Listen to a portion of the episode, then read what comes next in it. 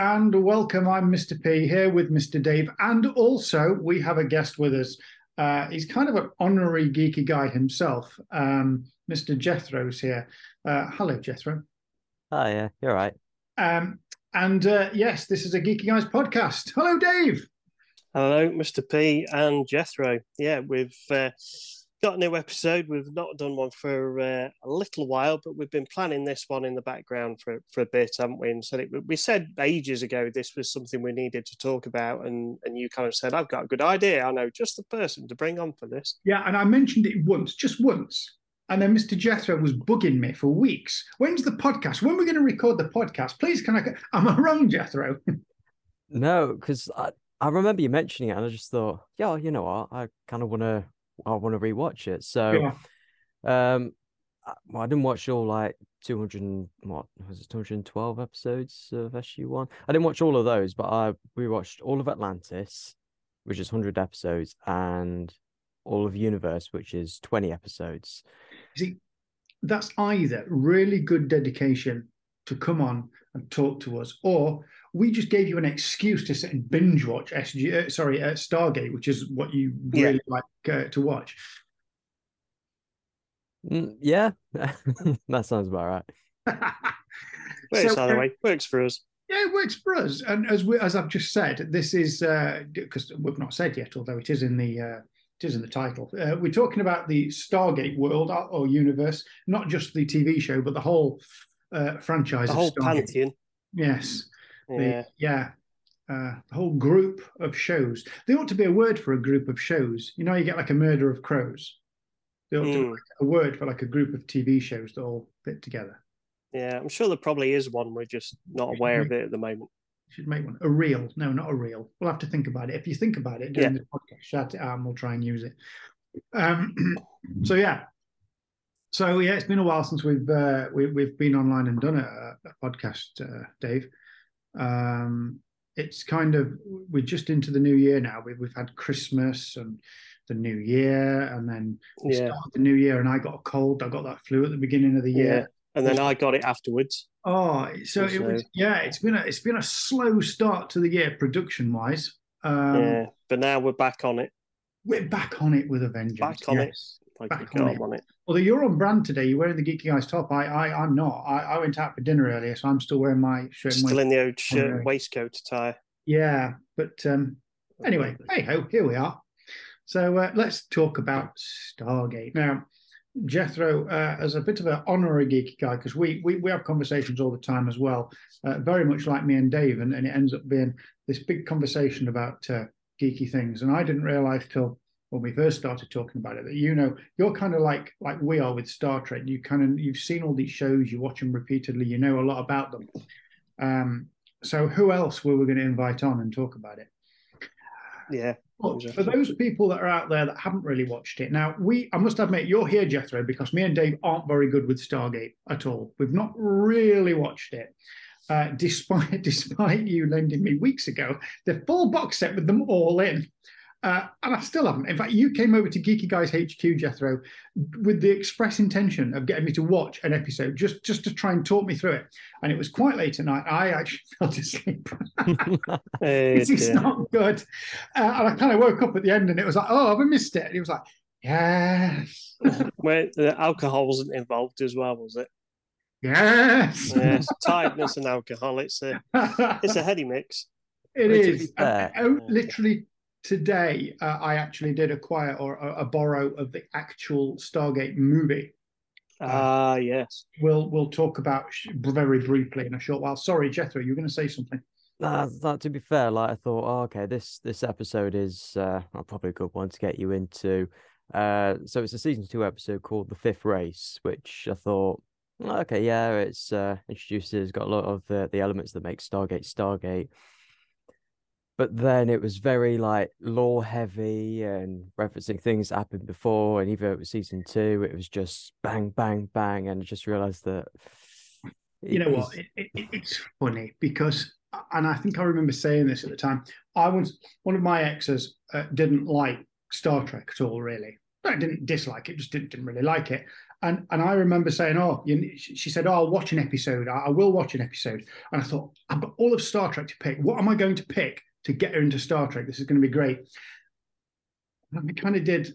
What can I call it? Do a, I did a Jethro. Uh, I did put an episode that I thought this is quite good. It's not too much space stuff, it, you know. Yeah. I, I, and yeah, it, it didn't it didn't work at all. And I even got a second chance at it, and I still blew it. So I, I might have to hand my Star Trek geeky license in because uh, clearly. Yeah, the problem is, I think, with those type of things is when you try and show somebody an episode from a show that you really like, and you don't want to put them in too deep straight away, and you don't want it to be overly too geeky and lots of back references that they won't understand.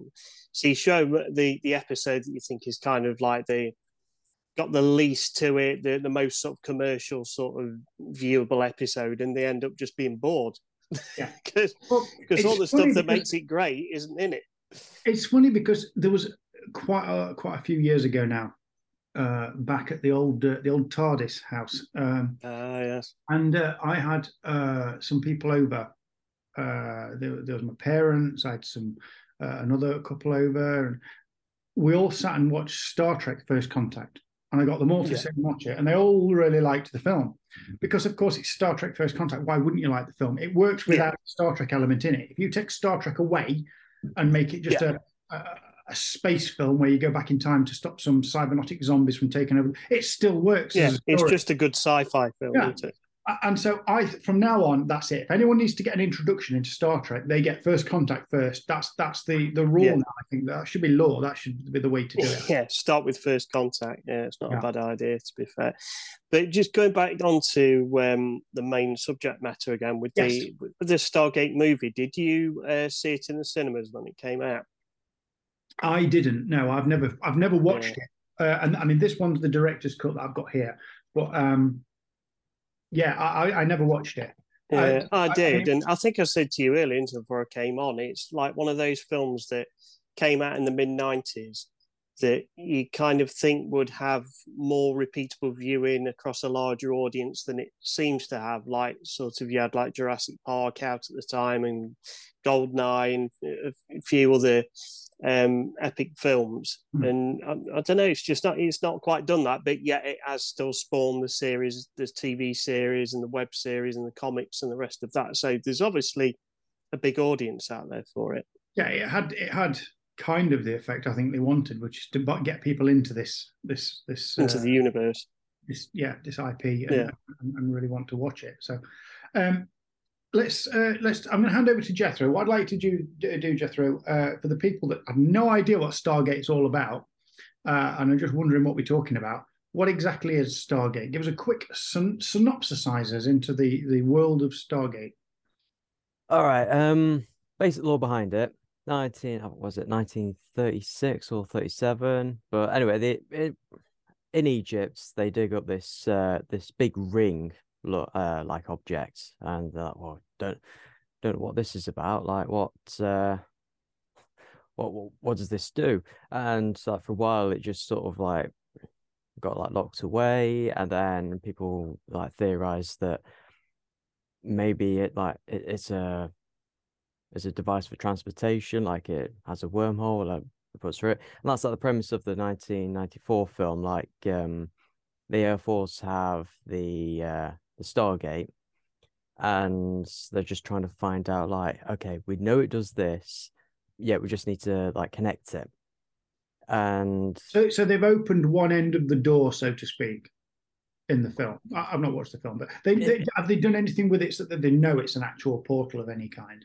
They they make it spin, right? Um, but that, that that's about it. They just okay. need that, that last code, and then they hire um this sort of in the real world, it, we'll probably uh, think of him more as a conspiracy theorist, uh, Daniel Jackson, who's who goes on about like the the whole um like ancient aliens and all the pyramids were landing pads for the uh for aliens, and well, he's right because uh, that's that's like the premise of uh, of the series. But he he gets hired and he finds all right, this is the the the key. This is the the point of origin. Like every every Stargate has um like a point of origin, but every address also has uh, like six symbols. So right. when it rotates, you get the chevrons that lock. Like the first six are the it's almost like a phone number to another Stargate. Yeah. And the seventh is like the um I guess you call it the the dial out code. Right, okay. Like you, you press a number to, to dial out and whatever. And in order to do that, you put the seventh uh seventh symbol in and it locks onto the next Stargate and you you connect your wormhole. And Daniel Jackson does that and they, they connect to this this planet and uh and they go through and uh, it's led by someone called uh, Colonel O'Neill, who is played by Kurt Russell. And yeah, they go in and find these uh, people that uh, it turns out they've been taken from um, ancient Egypt back in the day. Right. So they they still speak the language, it's still that same like level of technology. Mm-hmm. Um, and it turns out that um, the one who's like uh, ruling that sort of civilization is uh, Ra, the uh, the Egyptian god of the sun. Okay. And uh, t- typical like uh, Roland Emmerich style that they uh, the beam a nuke in and blow up and everything, and yeah, that that's the end of the film. Um, and then we get on to, to the series that I mean Dean Devlin and Roland Emmerich wanted to do a sequel to that film, but I think oh, was it Lionsgate? Yeah, Lionsgate sold the rights to make a TV series to MGM without telling them. There was some animosity there. They they went on to make Independence Day, while MGM decided to make the TV series, TV series that uh, was uh, called Stargate SG One. Right. Why SG One?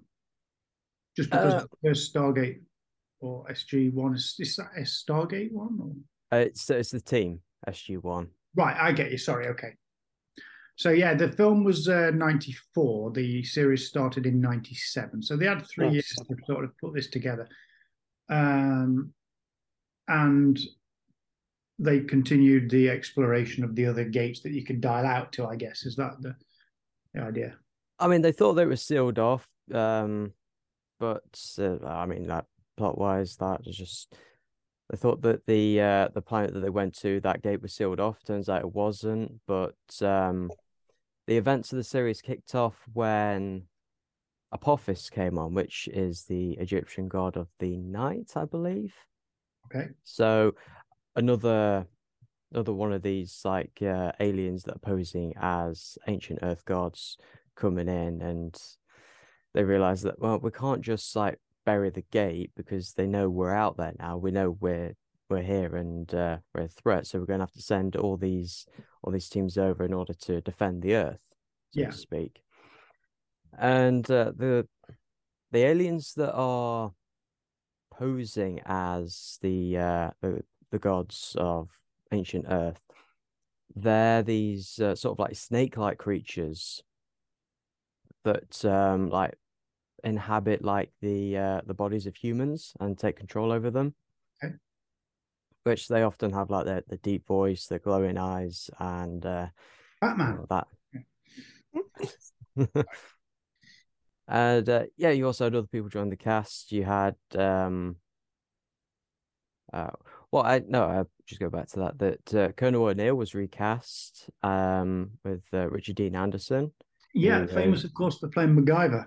yes. Yes.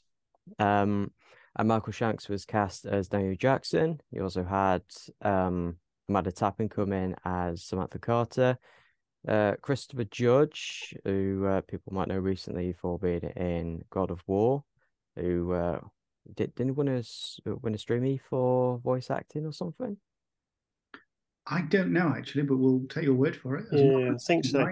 When they, I say I, I mentioned to uh, Jethro earlier in SG One, there, there, was quite a big um, sort of Star Trek um, actors element in there as well. Um, I mean, you had um, Marina Sirtis, Robert Picardo, John de Lancie, Jolene Blalock, and uh, also like Erica Durance from Smallville. Um, ben Browder, who's famous playing um, Crichton in um, Farscape. Mm. Julian Sands, uh, Beau Bridges, Lexa Doig, who's been in a lot of um, geeky TV and films. uh, I think she was in Andromeda. Claudia Black. Xena and Lex. Rommie and Andromeda, didn't she? Actually, Mm, yeah, you might be right. Rommie bot from uh, Andromeda, uh, uh, not Andromeda. Uh, uh, yeah, Andromeda. She played uh, the um, the android, uh, the AI. Ah, yeah. Claudia Black, also from Farscape. Uh, Ronny Cox, who uh, you know is Captain Jellico. He he was a like recurring villain in SG One as like the Yeah. the senator trying to get in in the way and shut the program down, Right. Okay. that sort of thing. Uh, who else? I was there, Amanda Tapping as well, who's uh, been in a lot of good uh, geeky shows as well. Mm, Well, it's funny mm. actually because I mean, Jethro, you were kind enough to send me a few notes, and it's quite funny because we did talk about this the other day as well. You said Amanda Tapping actually did a wolf, which I thought you said that to me, and I was like, "What do you mean? what she did? A, what do you mean she did a wolf?" And what you meant was she went from one series into one of the other ones. Uh, Worf, of course, went TNG to Deep Space Nine, and of course, she went Ah, yeah. the the, the first one to um, uh, don't tell me, tell me. Uh, Atlantis. That's it. Thank you. SG I ones couldn't- I couldn't remember what the A stood for on the notes for a second there. Yes, uh, it says di- doing a Worf, and then you said when she left, Robert Picardo uh, came in playing obviously the Mm, yeah, he's the only one to have like a, a starring role in both Star Trek and Stargate.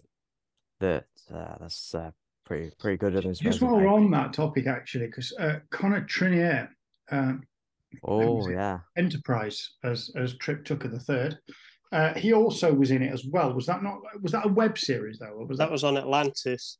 Atlantis? it was in Origins as well, Right. but it was in Atlantis from seasons oh, two to two to four, two to five, I think. Uh, I, Yeah, played Michael. Kenmore, didn't he? yeah, the uh, the wraith that was uh, genetically engineered to uh, become human, just to, to undo the, uh, the space vampireness of, of the wraith. Uh, yeah, he's been on. He's mentioned about Stargate a couple of times on um, on his shuttle pod, pod show lately. Um, he's talked about it, and uh, I think think we're hopefully going to get him on in um, hopefully the next few weeks, aren't we? So we might mention Stargate to him when we have him on. Well, we're certainly going to uh, we're certainly going to within the next few weeks try and plan something with them. They they, they Yeah. kind of said they very much like to come and talk to us. So it's all it's all plans and diaries permitting. But yeah, we'd like to get Connor and uh, Dominic Keaton. Dominic Keating on, Yeah, yeah. well, well, that's something we're going to try and do. Um, so each uh, there've been quite a few shows. We just mentioned a few there. So SG One, obviously based um, on Earth, where with, with the first star the Stargate that they found on Earth, and uh, but you then said uh, Atlantis. So what's the difference uh, between SG One and Atlantis? If we just quickly run through the differences between the shows, very very briefly. Okay. Um, season seven originally was going to be the end of SG One, so Mhm. thinking, okay, let's uh, spawn this off to another series or movie, whatever. Yeah. And Atlantis, as we know, the uh, the story of Atlantis being the the city that sunk in in the ocean, and it was originally going to be, oh, just move it to Antarctica, but then. When SG One was renewed for season eight, they're like, "Oh, we can't really like keep it on Earth because I mean they're, they're on the same planet. We're going to step on each other's toes." So it's like, right, another galaxy. Let's just go to another galaxy. And a lot of it's like them being stranded in that galaxy. And it is one of the lost cities of the ancients, Right. which were the original gate builders. Okay. Cool. Um, so that's Atlantis, and then um, we've then got uh, what universe. Oh, oh yeah. So, what's uh, what's universe all about? All right. Um, universe is um, uh, the Stargate. I was said about having the seven chevrons. An eighth chevron goes to a different galaxy, like with the uh, different uh, Atlantis go to the Pegasus uh, Pegasus galaxy. Right. Now they finally managed to unlock the the ninth chevron because it has nine chevrons all around it, and Right. I'm like, well, it's got nine chevrons for a reason. Let's uh, figure out where it goes. And then they uh, go off, and it's this um, ship that was sent by the ancients millions of years ago, trying to document the uh, the origins of the universe. It's completely abandoned.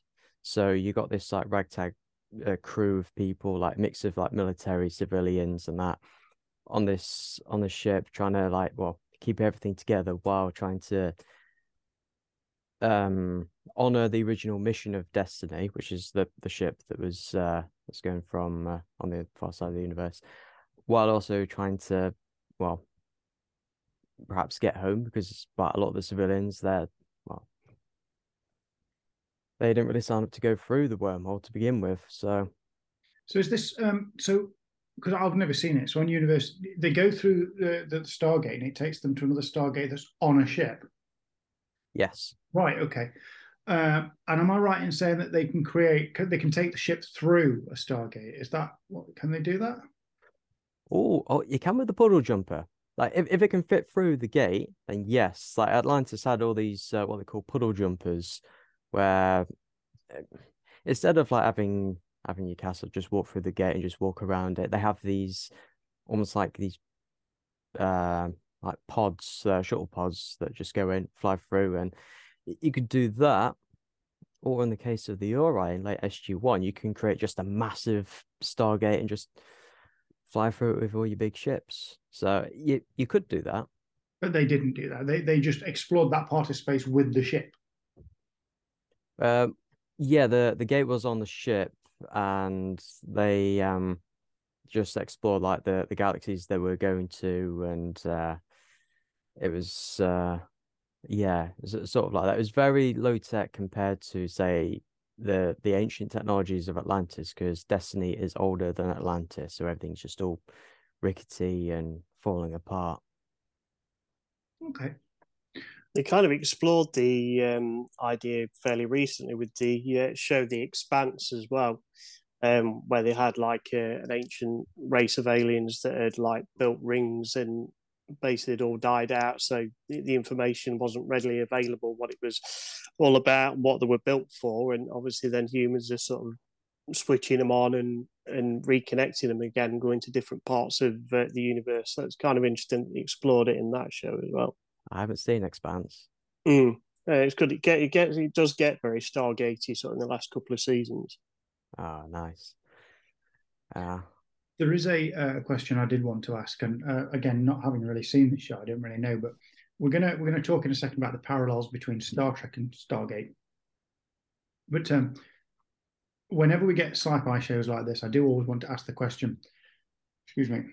Uh, language.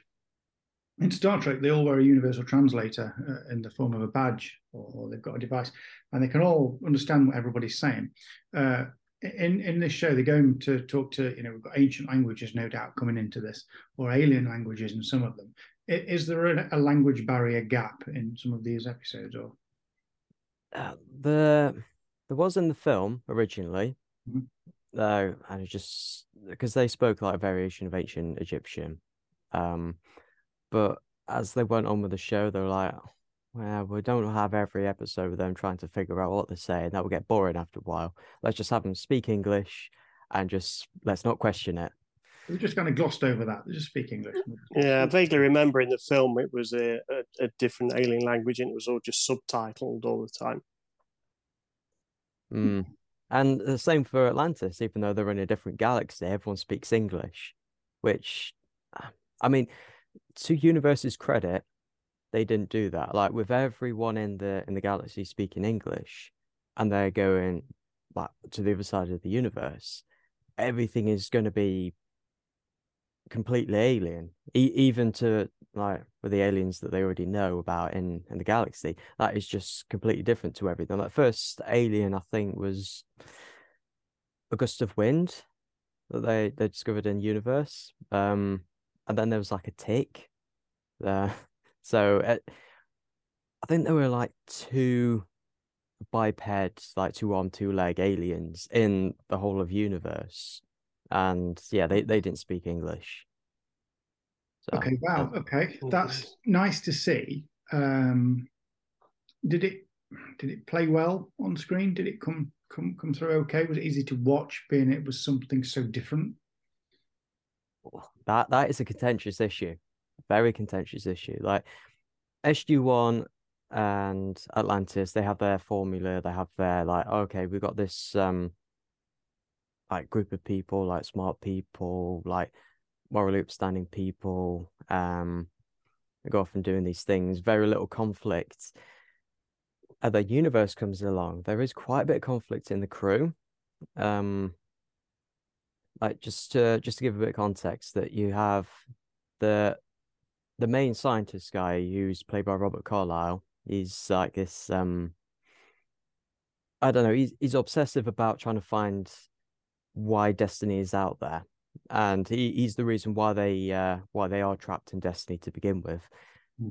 And on the other side you've got the military leader um played by uh, uh Louis Ferreira, who was uh he was in Breaking Bad. He was the guy that Walter White said, "Say my name to." Um, Mm-hmm. uh, but yeah, there's there's a lot of clashing in, uh, between those people because um, Colonel Young wants to get everyone home, but Yeah. Doctor Rush wants us uh, wants the people to keep going. So you have a lot more conflict, and the filming style resembled Battlestar Galactica more than it did for the previous Stargate shows.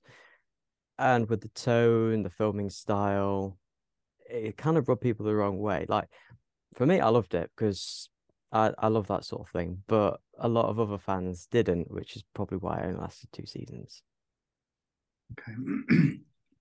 And of course, we get on to um, Stargate Origins, um, the web series from uh, 2018, um, which we, me and Mr. P discussed earlier. And we're like, was that kind of like an attempt to kind of wrap up the franchise a little bit, or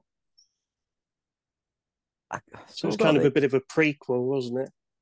Yeah, it was uh, around about the original discovery of the Stargate. That, uh, yeah, I think it was sort of trying to get people more excited for more, for more Go back Stargate. and sort of refresh their minds about this great thing they found and what they could do with it.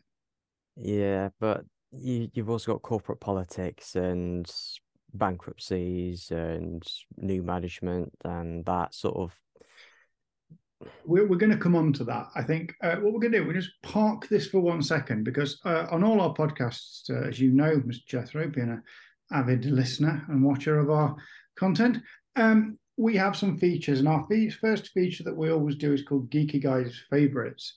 And that's where we ask our guest a uh, uh, uh, to, to pick from a list of favorite questions. Uh, and you get the choice of three, uh, well, one, two, or three, and then I'll tell you which one it is. Um, so, give me a number, Jethro. One, two, or three.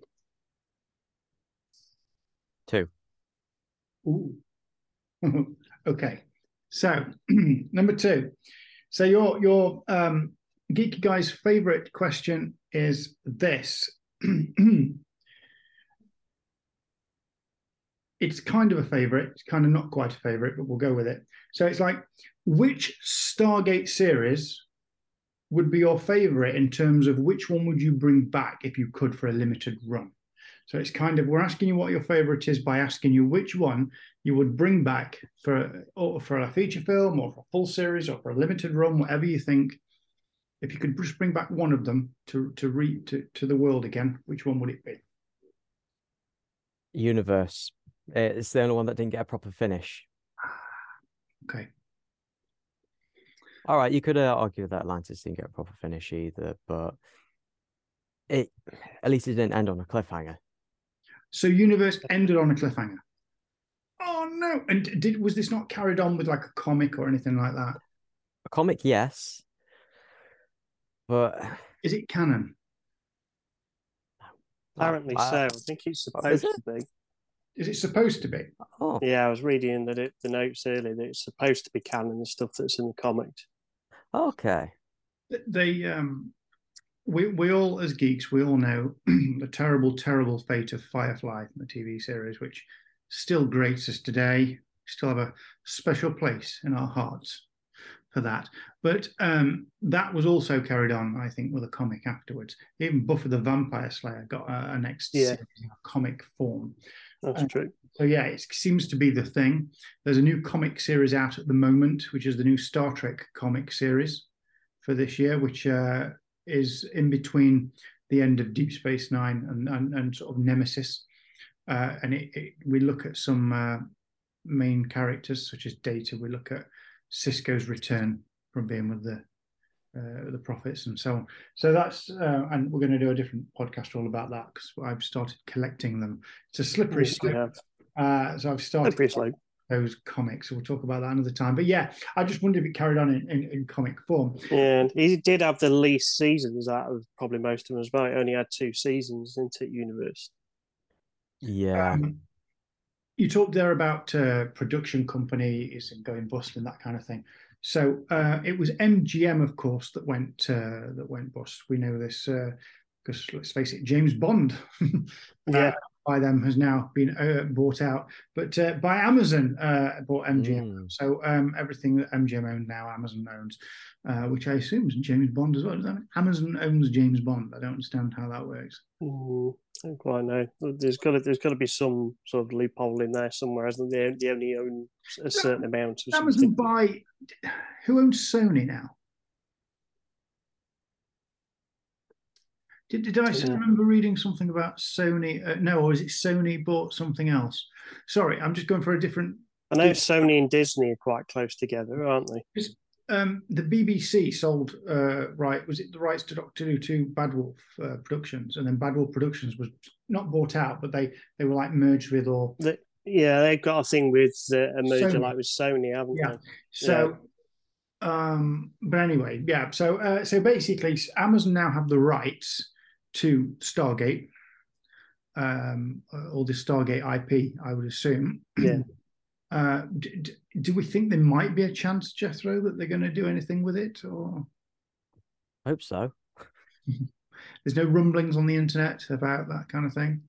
There, oh, there's always a, a rumor of like, oh, maybe this will happen, maybe this will. Because Brad Wright is always, um, he, has been wanting to do it. He's he's even uh, pitched a pilot, but so far no dice. So and hopefully it's nothing yet.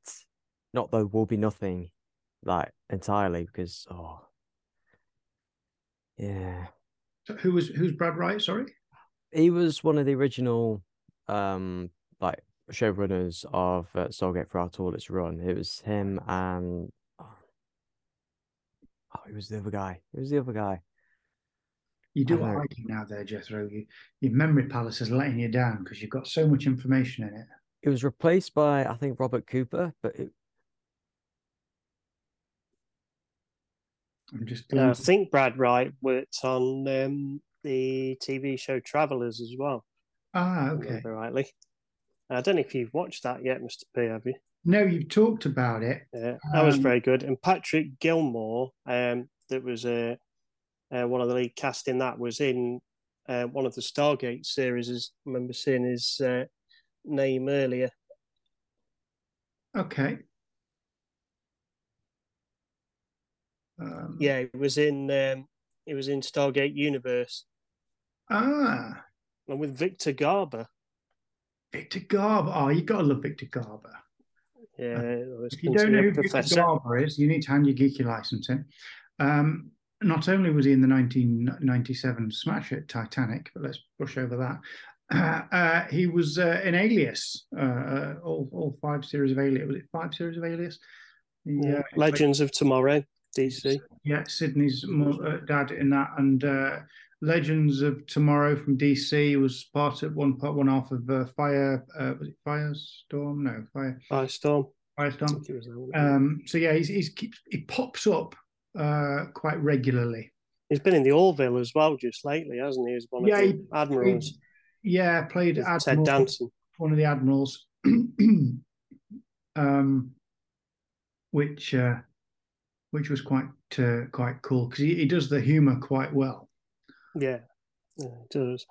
That's one of the things we said earlier as well, didn't we? About like trying to get to, into Stargate and watch some of these series is that it's got a lot of actors from other things that we like in it. So, you know, it's quite a good, a high possibility that we're going to uh, that we're going to like a lot of it.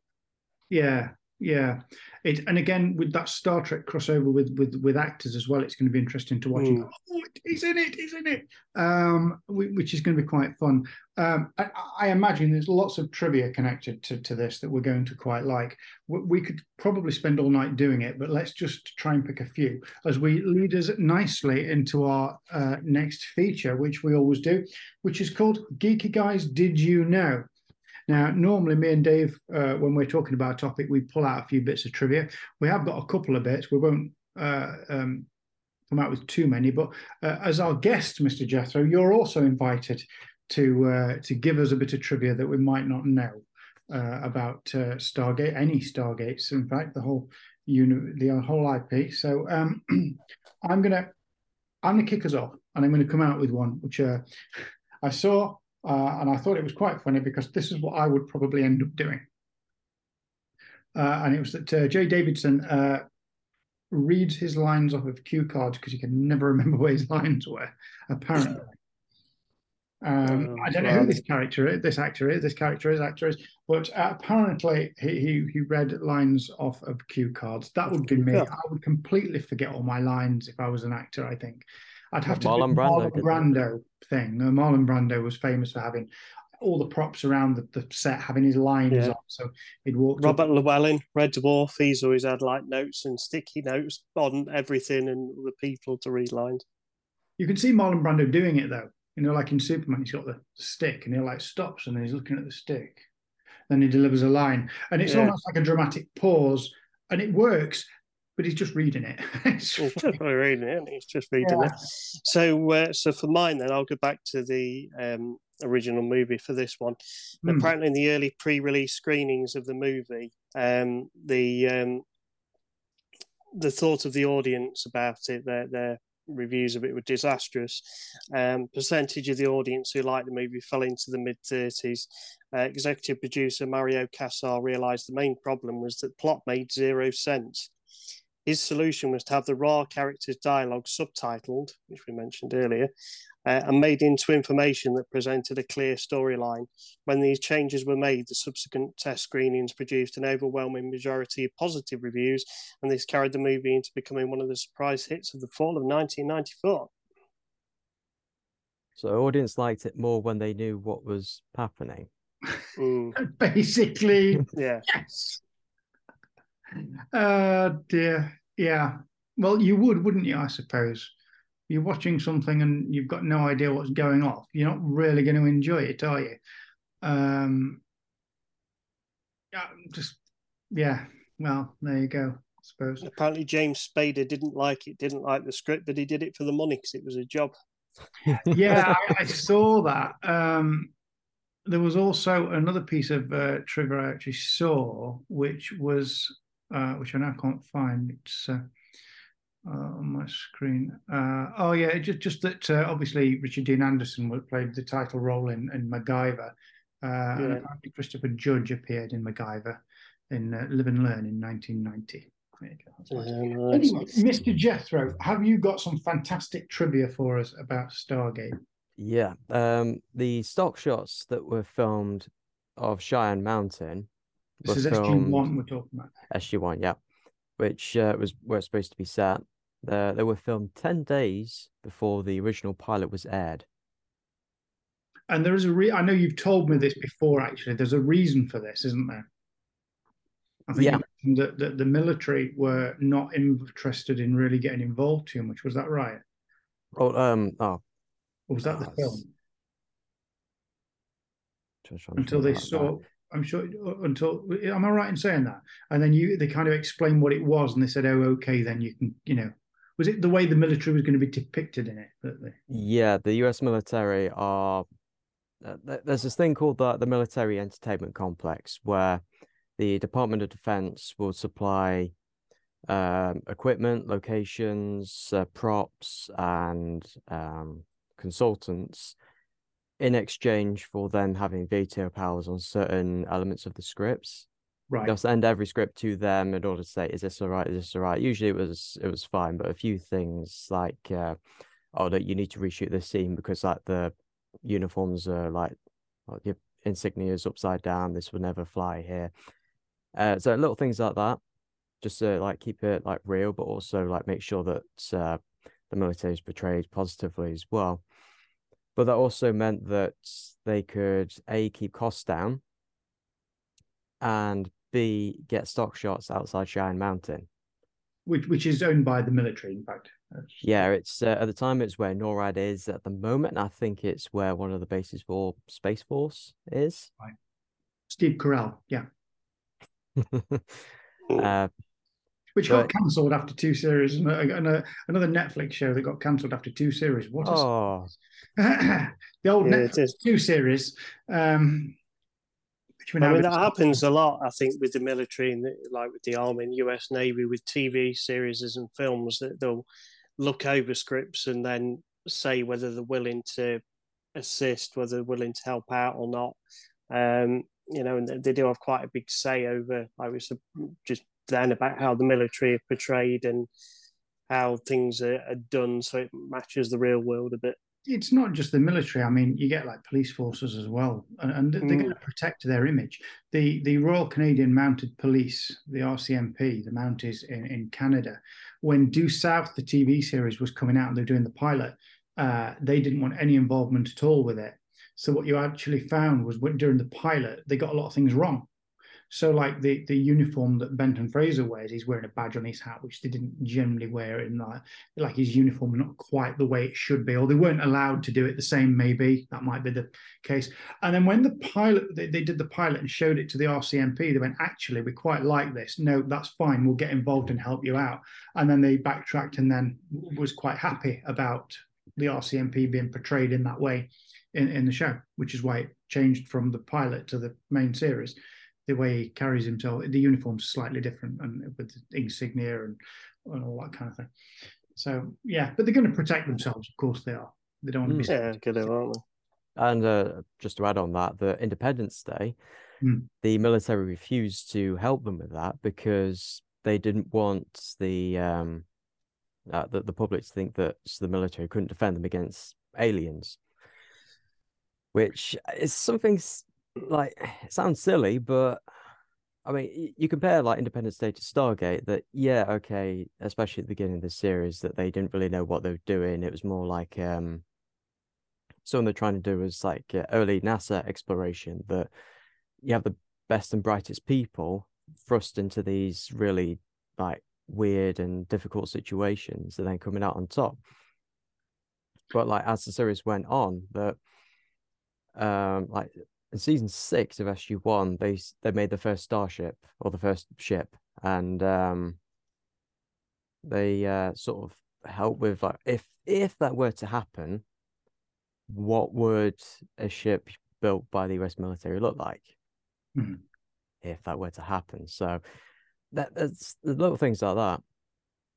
Yeah, I remember that there was a bit of a hoo ha about uh, including Area 51 in Independence Day as well. That was another thing with the uh, military wasn't keen on. Mm. No, you can you can see why. I mean, Area 51 is probably one of the most, and still is today, one of the most protected pieces of military um, real estate in the US. I mean, they test they test every single uh, brand new uh, jet whether it's stealth or fighter, all goes to Area 51 to in Nevada to to test, and uh, they've done that since way back, which is why you got the um, you know um, sort of um, high-ranking people saying, "Yeah, yeah, I've seen an UFO." You haven't seen a UFO. You've seen an experimental aircraft that your government won't even admit that they've got. Uh, and since they declassified lots of information and documents about Area 51, we now know exactly which jets they were, what they could do. Uh, some of the older ones, anyway. And people are now able to come forward and say, "Yeah, we were, you know, we were flying higher and faster than anything ever produced." That's why pilots were saying, "Oh, I've seen a UFO," because they didn't think anything could go higher than them you know, they had the Bluebird and things. We were flying the, the entire length of the US within a single night and then going back again. The the pictures yeah. from like like Russia and places like that it was just the, the, photographs that, that they could get back then were just immense. I mean, just imagining now what they can do is just ridiculous. Um, but yeah, no wonder Yeah. they, protect that sort of thing. Obviously, And and I think the other thing is now as well. It, the, the funny thing is, it's become sort of that popular in uh, pop culture now and in the news and everything that they're probably having to move some of the secret testing to other places and other bases now because it gets that many people going there. And the area itself has, has expanded in terms of what's what's restricted. Now you can't go anywhere near it. It's still most secure location. They they Yeah. know when, when satellites are coming over because they can see them. So Mm, it's still secure. It's still, you know, where else are you going to do it? Um, even back in the day, they knew when satellites were coming over or, or, or Yeah. You know, reconnaissance. They would track it. They would even put out fake uh, outlines on the floor of different configurations of, of planes to confuse the Russians or whoever were looking, uh, to put them off actually what they're actually doing. They have a, Yeah. I know it's not quite a, Stargate, but they have a like a large pole, uh, Area 51, which they mount the aircrafts on, and it's to test things like uh, it's to test how it flies and how how stealthy it is. That's how they they test it. And every aircraft goes on this pole and is tested to see how stealthy it is to radar. They bombard it and try and see how, how it uh, uh, appears on radar, and that's still there. So they had to time putting things on that pole with when satellites came over, so you couldn't see what was on it, which is yeah. bizarre. It's uh, madness, absolutely madness. Worth a watch. There's a documentary about it. It's worth a watch. Yeah, there's one called Right. World War uh, Weird as well. That's quite good. It tells you like all the stuff that was either done or planned in in wartime, like new technology and out of the box thinking. There was loads of weird and weird and wacky things that were tried. That's that's a good series to watch as well. So, uh, Mr. Jethro, go on, give us another piece of trivia. Oh, to follow on your Air 51 thing, you know how about there's uh, little green men, uh, sort of like, you know, the whole Roswell 1947 sort of thing. Well, in Stargate, Mhm. that species is called the Asgard. Right. they're like the one alien species that's actually friendly to humans. Um, which considering like you've got like parasites that want to like wrap around your brain. You've got uh, in the Pegasus Galaxy, you got the Wraith, these space vampires want to suck all the life out of you. You, you kind of need Stargate make the one alien that looks like the stereotypical alien that you find at Area 51, the friendly ones. yes, Um, which I mean is is, is the irony there, which is, I think is. Uh, I, I wouldn't be me if I didn't put bring this back to Star Trek. So there's an episode of Deep Space Nine called Little Green Men where they go to Roswell in the 40s, uh, and, and it's Quark uh, and, and a few and, and Rom from Deep Space Nine, uh, and they end up using this orb of time and ends up sending them sending them back with Odo. Uh, so they end up being aliens at Roswell running around, uh, which is hilarious because we talked about the universal translator. Of course, they didn't have them back then. So they were talking in, in Ferengi and, and they don't understand what they're saying in it. That's a really fun episode if you ever get Yeah, that's good. Uh, so again, just just back to Roswell and aliens. Uh, although they're not really the little green men running around helping you. It's Quark, so he'd probably uh, probably con you out of all your life savings before he left. Armin Shimerman was in Stargate as well. Say that again. Sorry. Armin Shimerman was in Stargate. Ah, okay. So Quark Yes, he was. or, or Principal Snyder from Buffy the Vampire Slayer. You're gonna go there. Yeah. Um, yeah, cool. Uh, Another Donna Star Trek, Davis. uh, another Star Trek Star Stargate crossover. Don S. Davis. Yeah, another big, Mm. yeah, big name. Yeah, because uh, he originally worked with Richard Dean Anderson on MacGyver as a stunt double for. So I keep forgetting his name. You, you know it. You- you Donna know- Elclair, uh, Alcar, uh, Alcar, Dana Elcar, I think it was. We talked about this the other week, didn't we? Actually, Jethro. Uh, yeah, and it's the it's he plays uh, MacGyver's boss at the Phoenix Foundation. Um, the name's gone out of my head now. Uh, Thornton, Thornton, I think it is.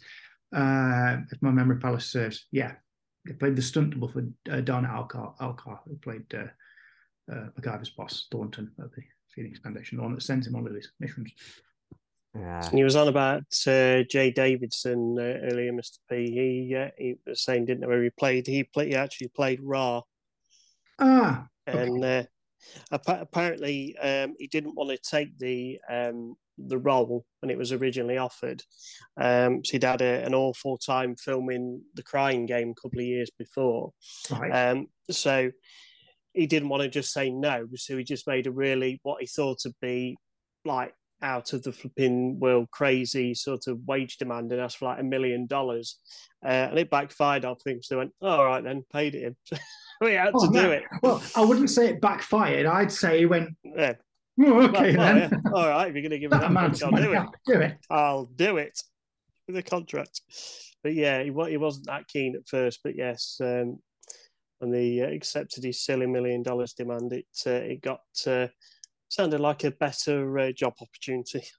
To be fair, look, if there's people out there that want to make any kind of television or film uh, production and they want the geeky guys to appear, we are very picky, but you pay us a million dollars, chances are we'll probably say yes.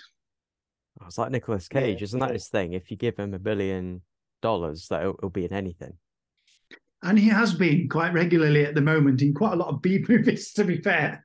Uh, just and, like uh, did you know as well that David Arnold, who's uh, composed uh, obviously some of the Bond music, um, and you know the last, sort of last 10, 15 years, he, he was brought on to uh, do the music for Stargate and uh, Independence Day and Godzilla hmm. um, for Roland Emmerich and Dean Devlin.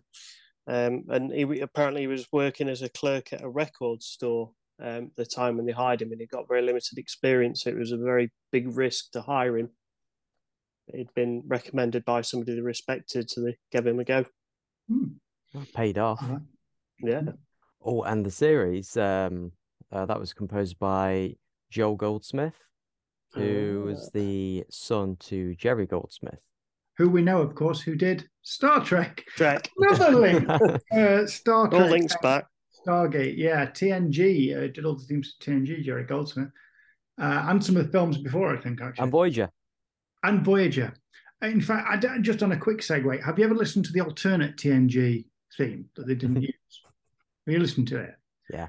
I think we talked about this when you came to visit Geeky Guys HQ at one point. But yeah, I, if you there's a CD set with the the TNG type um, music in it I have it somewhere. I'll try and dig it out. But on there is the alternate theme that we're going to use. So it starts off the bit where you get the planets and you get and it gets quite slow, and then you get the Enterprise just before it goes into the da, da, da, da, da, da, there's a different one. And then it goes da, da, da, and it's completely different. And I'm like, I like it, but I think they played it right. I think keeping the music from the movie, the movie theme that, that ran through the original movies was was better. I think keeping that yeah, uh, arrangement of that was better rather than changing it. But anyway, that's another complete segue.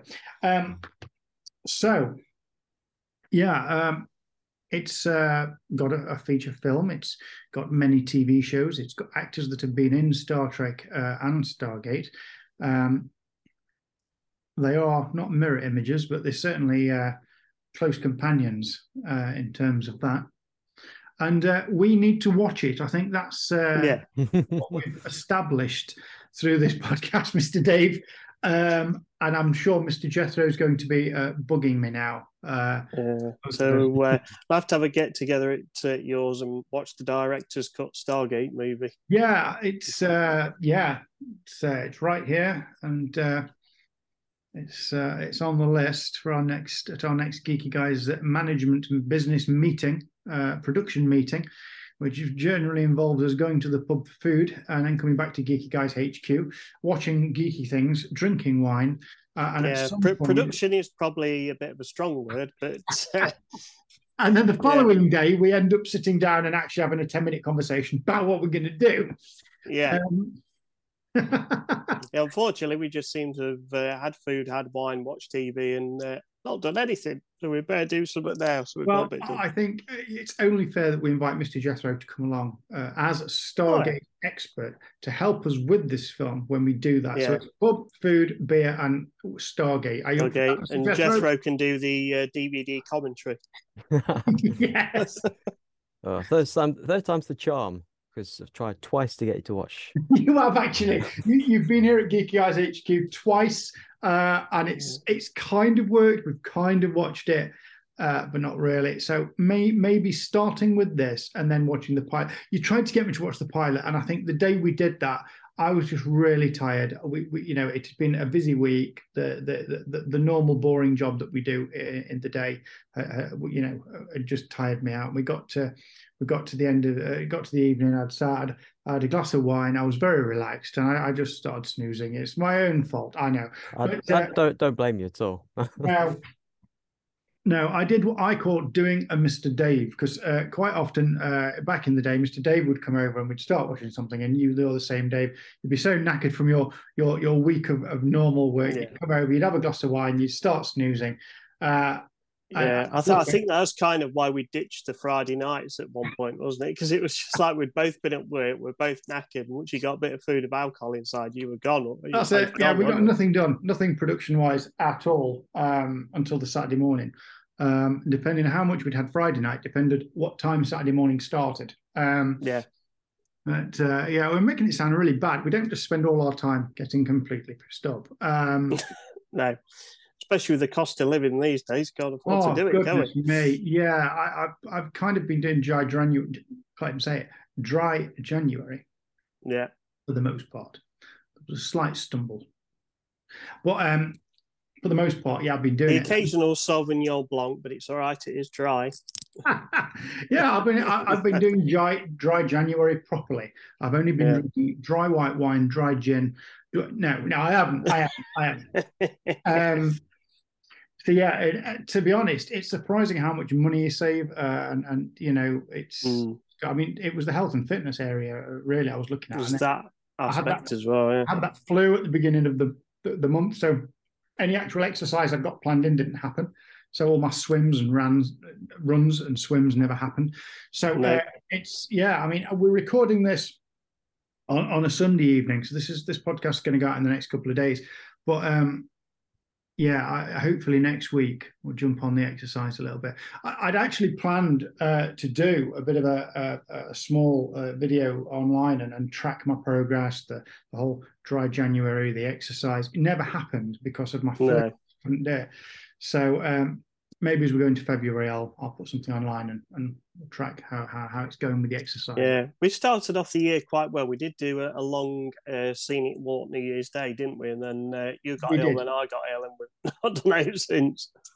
Yeah, we um, we did. We wanted to do a pre a pre test of some t- some radios that we'd got, and we uh, did, didn't we? Yeah. something we're going to follow up with. Um, I kind of recorded an unboxing, Jethro, of some some some radios, and uh, the idea was to then do a test out on, on on the trails to see how far they go, that kind of thing. And we kind of walkie talkies. Yeah, we, we did a seven mile walk New Year's Day, but it um and it was all right as a quick pre-test, but the weather wasn't brilliant for doing any filming. So we're going to go. Uh, we've got a location in mind to go back and do some filming and test them properly. So uh, I'll do that. Yeah, so that'll be uh, that'll be fun to do uh, later on. Anyway, we digress, and we're talking uh, about lots of other things now. Um, yes, we we take we're taking away from this the fact that we do need to go and watch Stargate, uh, and we're going to have a, a, Stargate evening. We'll tweet about it when it happens, and Mr. Jethro, of course, will come over and watch it with us. Uh, yeah. Provide his insights. Um, and maybe even force us to actually rewatch the pilot for the series again. Uh, yeah, Ooh. ten minutes in, and uh, sort of got sidetracked and realised, hold on, 80 minutes have gone by. It's like, oh, it's getting a bit late. We did a lot of talking as well, to be fair. Um, but yeah. Yeah, that does tend to happen. It does tend to happen. You know, you get some geeky people together and they just. Mind you, to be fair, it's not just the Jethro things. A lot of times we get together and we, we have a full intention of watching something, or and we just go, "Oh, we didn't watch it, did we?" No. That's true. We end up we end up having a bottle of wine and watching the A Team. Uh, that's yeah, usually. Oh, that's the standard. The, sticking up to the A Team on. The idea was to work through them, weren't it? Uh, mm. We, we kind of yeah. Well, oh. to be fair, we got let down by the internet, didn't we? We get we, we got we got three series pretty much done, just about no two series. Then when we got to series three, we were struggling to find them to watch them, weren't we? Yeah, they went off where we'd normally watch them from, but um, but it's all right now because they're back. They are back, so we can carry that yeah, on. All five series, so we can uh, carry it on there. I had all five series at one point on DVD, but never mind. Uh, anyway, right. It's well, that that's time. the advantage of having it on DVD, isn't it? Sorry? That's the advantage of having it on DVD because Stargate, where you can watch it, I don't know if you can watch in the UK on any streaming site, but I got got them on DVD. So Amazon Prime, I think, but you have to pay extra for it. Yeah, they, they, they kind of show you something free for a while, then they put it on buy or rent, which is which is Mm. really naughty. Yeah, And, what's and the the point thing of that? streaming media is people have assumed, well, it's on there, so I don't need to buy it. And we we found out recently that that's certainly not the case. I mean, my my DVD rack is just jam packed full of box sets and things. Because back in the day, before lots of streaming media, I used to buy them. You know, every series. So I've got lots of rows of series of, of things. Um, all, all there ready to go. Uh, me, myself, and, and Dave, we, we've exchanged gifts at Christmas and things where we've given each other box Yeah. sets. Uh, and it's nice to have them. I still think it's nice to have them. Um, what happens if your internet goes down? You know, Exactly. streaming media is not really going to help you then, is it? You know what I mean?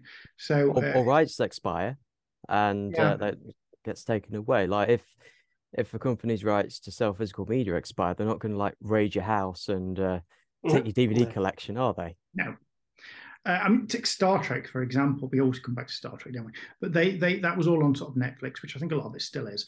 But um, Yeah, all the new shows coming out on like Paramount Plus now.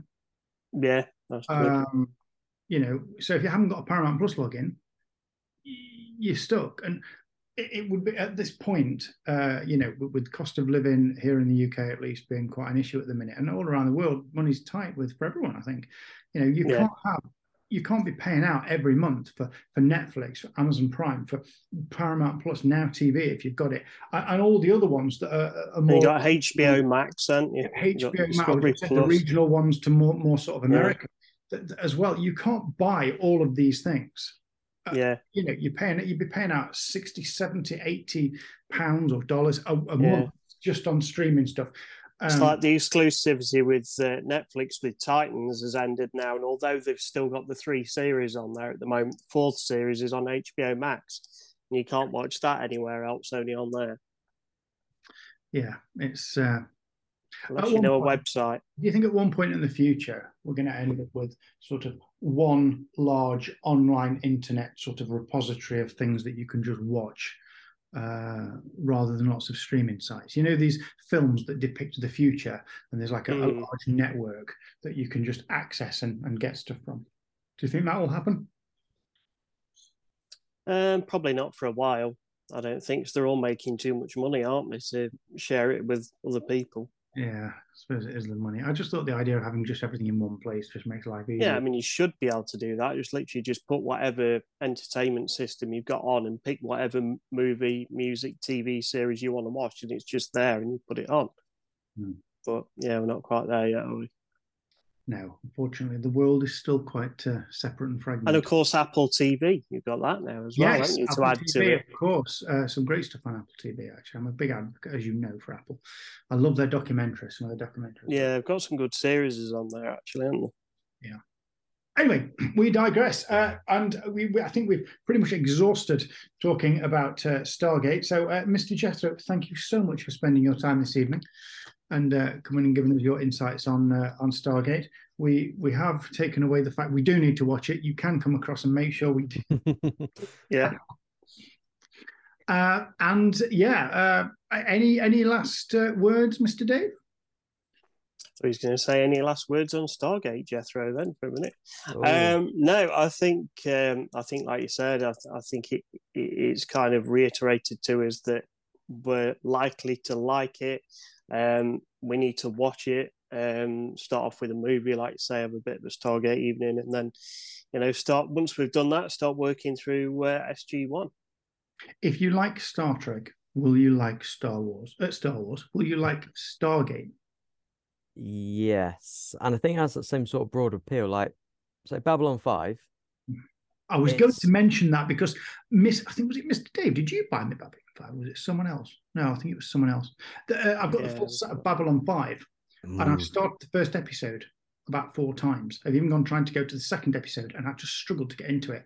And I think, and I was literally talking to someone earlier today about this, and I kind of said I need to sit down when I'm in the right frame of mind and just blitz three or four, four or five episodes to just get going into Yeah. it.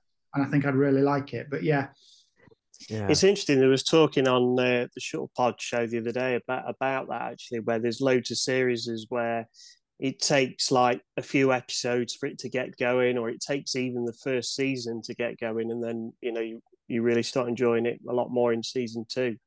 Um, That's the issue with a lot of these companies and streamers cutting series after the first season. They don't give them time to get going, do they? Uh, but with like Babylon Five, like the world is is deep and it's like um it's rich and it's uh this uh, it's an interesting world. But the show's called Babylon Five. Like you can't go too far away from the station, or let's say no. Battlestar Galactica. Again, it's a really deep world. It's uh, really interesting. But if you're trying to have a, a show without the ship called Battlestar Galactica, it's not yeah, really going to work. Falling apart. Mm. But Stargate, I think what Atlantis proves, you don't have to have it on Earth. You don't have to have it with Colonel O'Neill. You don't have to have Daniel Jackson. But it's it's a I don't know, like it, it's a universe that is ripe for explanation. Oh, explanation, exploration. Like you, yeah, can, you can set it anywhere anywhere. Like you, go to another galaxy, go to the far side of the universe. Like it, it's kind go of to a different universe. mm. it, it's taking the ideals and, and, the basic fundamental what makes the show work and puts it somewhere else. I, I guess it's a little bit like uh, Voyager, a Star Trek Voyager, I suppose, in that respect. You know, yes, you can't go too far from Voyager, but you've took this little one ship of Federation and popped it somewhere else, and um, I don't know, maybe maybe maybe. I mean, that was a bit of a genius idea as well with, with uh, Voyager, just to stop on Star Trek for a minute. Um, but you kind of because you were able to do that and you were in the Delta Quadrant, you didn't have to have the same aliens that we've had over the last forty years. Um, you could have all different races and different anomalies in space because it's a completely different area of, of the universe and you know, give them kind of that blank slate to create a load of new stuff. Yeah, they did that a little with DS9 because they had the wormhole, so you could go to the gamma yeah. and open it all up again. Uh, the beauty about DS9 is it was close enough to Earth that you could have the Enterprise pop over, and it was close to yeah.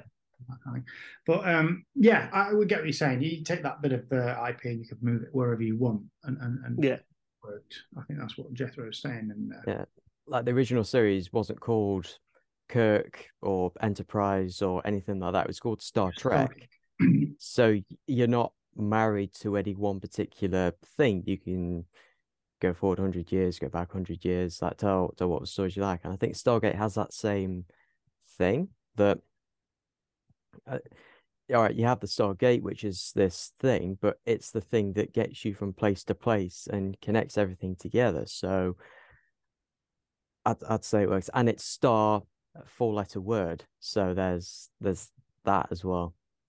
I mean, you could have like quite a good um, Stargate prequel where you could go, kind of go like to the distant past when like the gates are first being built and set up, and that'd be quite an interesting story mm. to explore. Oh, it would be, wouldn't it? Yeah, I'd like to see that we should write this down. Uh, yeah, well, you know what happens? We mention it in about three three months' time. It'll be on uh, Nerdist uh, Stargate prequel green lit. Uh, we, we we said this. We said bring Henry Cavill back as Superman. They did, and then then they took him away, and we're still dealing with that. But we'll see how that goes. Um, yeah. Anyway, Ghostbusters sorry. with the original team. so. Um, so yeah, sorry. Thank you. We were saying thank you to Jethro, of course, for coming on and spending his time talking to us. Um, I'm sure we'll catch up with him again very soon. Thank you, everybody else, for listening and watching. And uh, we will be back uh, very soon with uh, a little bit more content and uh, our planning, well, despite us telling you how our planning uh, goes normally, uh, our planning for our next series of our podcast is progressing quite nicely. So yeah, keep keep tuned to our socials to find out what's happening with it. Yeah, and, what's um, going on. Yeah, and we'll see you all very soon. Thanks for watching, guys. Bye. Bye. Bye bye.